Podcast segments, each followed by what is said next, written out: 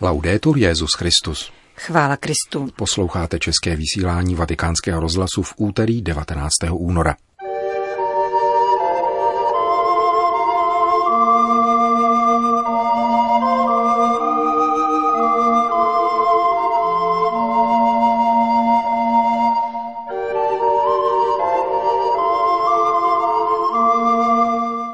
Bůh není abstraktum z čistých ideí, má srdce, kázal papež při raním v kapli domu svaté Marty.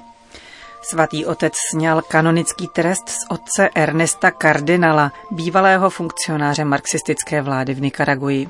Francouzská církev rázně odsoudila projevy antisemitismu. To jsou hlavní zprávy našeho dnešního pořadu, kterým provázejí Milan Glázer a Johana Bronková.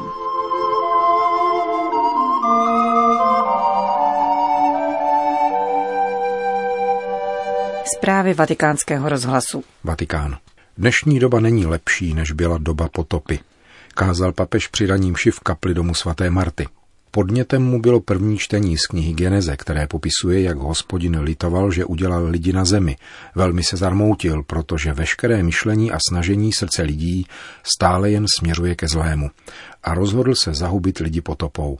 Noé však nalezl milost v hospodinových očích. Svatý otec komentoval toto čtení a zdůraznil dvě věci. Zármutek, který při pohledu na lidskou špatnost zakouší Bůh a lítost nad tím, že stvořil lidi. Bůh má city, řekl, není abstraktem z čistých ideí a toto je jeho mystérium. I sentimenti di Dio, Dio Padre, che ci ama. L'amore è un rapporto. Bůh má city Otce, který nás má rád. Láska je vztah. Je však schopen se rozhněvat a rozmrzet. Ježíš nám přichází otevřít cestu utrpením srdce. Náš Bůh má city. Náš Bůh miluje srdcem. Nemiluje pomyslně, nýbrž srdcem. Laská nás srdcem a když nás bije, činí tak jako dobrý otec, srdcem a trápí se více než my. E ci bastona, come buon padre, ci bastona col cuore. Soffre più lui di noi. Je to vztah od srdce k srdci, syna k otci, pokračoval papež. A pokud je Bůh schopen se v srdci zarmoutit, pak také my budeme schopni se zarmoutit před ním. To není sentimentalismus, je to pravda. Myslím, že dnešní doba, řekl dále, není nepodobná časům potopy. Existují problémy, pohromy světa, chudí, hladové děti, pronásledování, mučení, lidé, kteří umírají ve válce, protože bomby se schazují, jako by to byly karamely. Io non credo che i nostri tempi siano migliori dei tempi del diluvio. Eh? Nevěřím, že naše časy jsou lepší, než byl čas potopy. Nemyslím. Pohromy existují víceméně ty též. Pohleďme například na ty nejslabší, na děti. Na množství dětí, které mají hlad, ocitli se bez výchovy, nemohou vyrůstat v míru, nemají rodiče, kteří byli zmasakrováni válkami a z nich udělali vojáky. Pomysleme jen na tyto děti. Bambini soldati. Soltanto pensiamo a quei bambini. Je třeba prosit o milost, aby naše srdce bylo jako to boží, aby se podobalo božímu srdci, bratrské srdce vůči bratřím, otcovské srdce vůči dětem, dětské vůči otcům, lidské srdce jako to Ježíšovo, které je srdcem božským. Kázal dále Petrův nástupce. C'è la grande calamità del diluvio, c'è la grande calamità delle guerre di oggi. Existuje velká pohroma potopy, velká pohroma válek, za které je účet předložen slabým, chudým, dětem a těm, kteří nemají na živobytí. Přemýšlejme o tom, že pán se zarmoutil ve svém srdci a přistupme k němu se slovy. Pane, pohleď na tyto věci. Chápu tě. Těšme pána. Chápu tě a provázím. Doprovázím tě v modlitbě. V přímluvě za všechny tyto pohromy, které jsou plodem ďábla, který chce zničit boží dílo.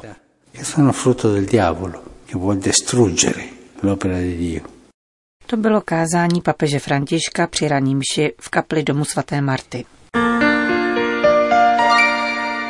Vatikán, Nicaragua. Papež František povolil plnou reintegraci nikaragujského kněze Ernesta Kardinála, který byl před více než 30 lety suspendován kvůli svému politickému angažmá. Vážně nemocný kněz přijal papežské požehnání prostřednictvím apoštolského nuncia v Nikaraguji. Jak tento papežský diplomat, monsignor Valdemar Stanislav Somrták, vysvětlil ve zvláštní notě, dnes 94-letému básníkovi a teologovi kardinálovi bylo 30. ledna 1985 zakázáno konat úkony moci ze svátosti svěcení kvůli jeho účasti ve vládě Daniela Ortegy, kde působil jako ministr kultury. Nikaragujský kněz udělený nápravný trest přijal a respektoval uvalený zákaz, aniž by nějak pastoračně působil i mnoho let poté, co opustil veškerou politickou aktivitu. O kardinálově suspenzi rozhodl Jan Pavel II., který při své návštěvě Střední Ameriky nikaragujského kněze veřejně vyzval, aby se držel kanonických předpisů katolické církve. Po neuposlechnutí následoval nápravný trest. Arcibiskup Zomrták v neděli s otcem kardinálem koncelebroval prvním ši svatou po více než 30 letech v nemocnici v Manague, kde je nikaragujský kněz již několik dní hospitalizován ve vážném zdravotním stavu. Tlumočil mu papežovo požehnání a přání, aby tento životní okamžik prožil v pokoji s pánem a církví. Nejednalo se o první nunciovu návštěvu u známého teologa a básníka, který v 80. letech zahájil v Nikaraguji plošnou alfabetizaci, díky níž se nejméně půl milionu obyvatel naučilo číst a psát. Ze soukromého rozhovoru na začátku února, který Nuncius definoval jako přátelský, hluboký a otevřený, vyplynula kardinálova touha po opětovném začlenění do výkonu kněžské služby, na níž papež František v zápětí reagoval.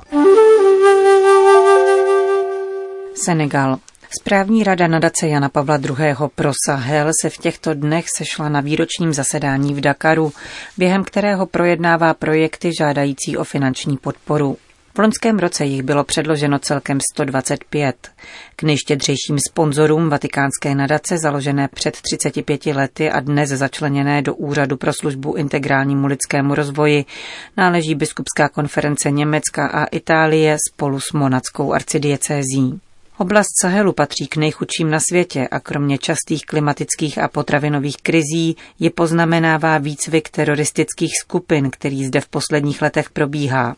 Papežská nadace se proto jménem svatého otce a ve spolupráci s místní církví zaměřuje na projekty zabraňující další dezertifikaci, podporuje místní zemědělství, usiluje o zlepšení přístupu k pitné vodě a formuje odborný personál. Postupem času se stala nástrojem mezináboženského dialogu, jelikož většina adresátů její pomoci vyznává islám. V loňském roce se v jejím rámci poprvé objevily projekty zamýšlené jako prevence nucené migrace, které nabízejí konkrétní formační a výdělečné alternativy zejména mladým lidem zvažujícím odchod z dané africké oblasti.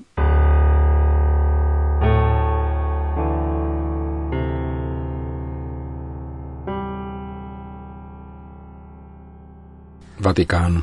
Tiskový mluvčí svatého stolce potvrdil, že existuje interní vatikánský dokument pro nakládání s případy katolických kněží, ze kterých se v průběhu služby stanou otcové. Dočasný ředitel vatikánského tiskového střediska Alessandro Gisotti při úterní tiskové konferenci reagoval na dotaz listu New York Times, který se o zmíněné příručce dozvěděl od zakladatele jedné organizace združující děti kněží a řeholníků. Tím je psychoterapeut Vincent Doyle, syn irského kněze, který v 28 letech po smrti své matky zjistil, že jeho domělý kmotr je ve skutečnosti biologický otec. Mohu potvrdit, že takovéto směrnice existují.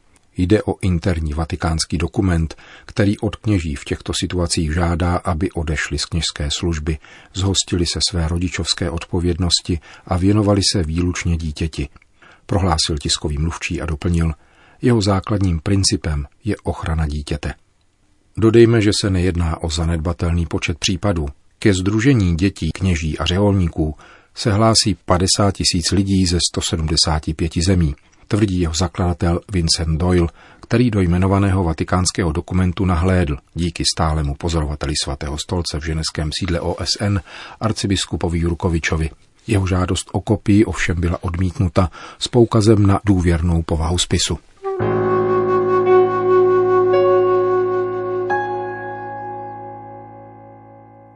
Francie. Katolická církev ve Francii s rozhodností vystoupila proti vlně antisemitismu v této zemi. Je to hanba a nepřípustná rána. Naprosto odsuzujeme antisemitismus bez jakýchkoliv dvouznačností, napsal tiskový mluvčí francouzského episkopátu otec Olivier Ribado Dumas. Připomněl také, že církev vnímá židy jako starší bratry ve víře a jejich zranění se dotýkají také křesťanů. Statistiky francouzského ministerstva vnitra ukazují, že se do Francie vrací antisemitismus v nejbrutálnější podobě. Za uplynulý rok se počet útoků zvýšil o 74%. Objevují se případy bytí, urážek, ničení památných míst nebo označování obchodů ve vlastnictví židů. Jak řekl vatikánskému rozhlasu předseda reprezentační rady židovských institucí ve Francii, údaje představené ministerstvem nezachycují celou škálu tohoto jevu. Zaznamenávají totiž pouze případy nahlášené policii. Hovoří Francis Kalifat. Francouzští židé jsou napadáni na ulici, ale také ve svých domech. Došlo k dvěma případům vraždy. Židovské děti jsou zastavovány cestou ze školy. Stačí, aby bylo možné žida identifikovat podle oblečení, jarmulky nebo nějaké knihy. Je tedy potřeba vypracovat efektivní metody boje s touto tendencí. Hlavní odpovědnost leží na vládě a skutečně jsme svědky toho, že vláda a některé politické strany či soudy se mobilizují. Problém spočívá v tom, že francouzská společnost se nemobilizuje. Zdá se, že francouzi jsou lhostejní a zachovávají mlčení, které je činí spolu zodpovědnými za to, co se děje. Bylo by zapotřebí národního vzmachu v boji proti antisemitismu. Nejde totiž pouze o ohrožení pro židy, nýbrž svědčí to rovněž o oslabení demokracie v naší zemi.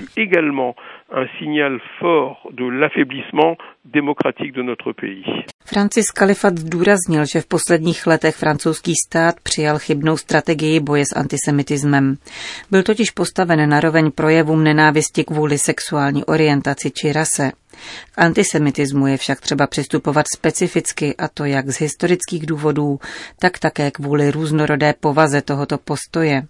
S antisemitismem se totiž dnes lze setkat jak v prostředí krajní pravice, tak i levice a především mezi mladými muslimy, dodává předseda reprezentační rady židovských institucí ve Francii. Jižní Korea. Delegace 200 laických a náboženských představitelů z Jižní Koreje pobývala minulý týden na dvoudenní návštěvě v severní části poloostrova. Tito lidé velmi touží po míru. Dává jim to velkou naději. Tak zhrnul výsledky setkání předseda episkopátu arcibiskup Igius Kim Ji, Kim Hee Jong. Setkání umožnila nová atmosféra ve vztazích mezi oběma zeměmi po historické schůzce obou prezidentů v dubnu minulého roku. Návštěva početné korejské delegace byla zorganizována u příležitosti oslav nového lunárního roku v turistickém komplexu na hoře Kumgang na východním pobřeží Severní Koreje. Jak řekl předseda konference korejských biskupů, vytváření atmosféry vzájemné důvěry, která je základem veškerých mírových, svobodných a úctivých vztahů, dává možnost rozvíjet projekty spolupráce v různých oblastech, například turistiky, kultury, náboženství, vzdělání, sportu či umění tak se vytváří půda a rámec k rozhodujícím krokům v politické sféře. Rozhovorů se za severokorejskou stranu zúčastnili představitelé výboru pro smíření a združení, jehož prostřednictvím vláda kontroluje náboženské společnosti. Setkání proběhlo v přátelském duchu. Byla to užitečná výměna názorů, dodal arcibiskup Iginus Hee Jong. Kolumbie. Na předměstí kolumbijského hlavního města Bogoty došlo k vraždě katolického kněze. Otec Carlos Ernesto Jaramillo byl zabit nožem nezletilým chlapcem. Vyšetřování motivu vraždy zatím nebylo uzavřeno. Zadržený mladík před policií uvedl, že byl knězem opakovaně sexuálně zneužíván. Protiřečí tomu však materiály schromážděné policií, které dosvědčují pokusy o krádež ze strany skupiny Venezuelanů. Kolumbijský kněz se v posledních letech angažoval v pomoci venezuelským migrantům.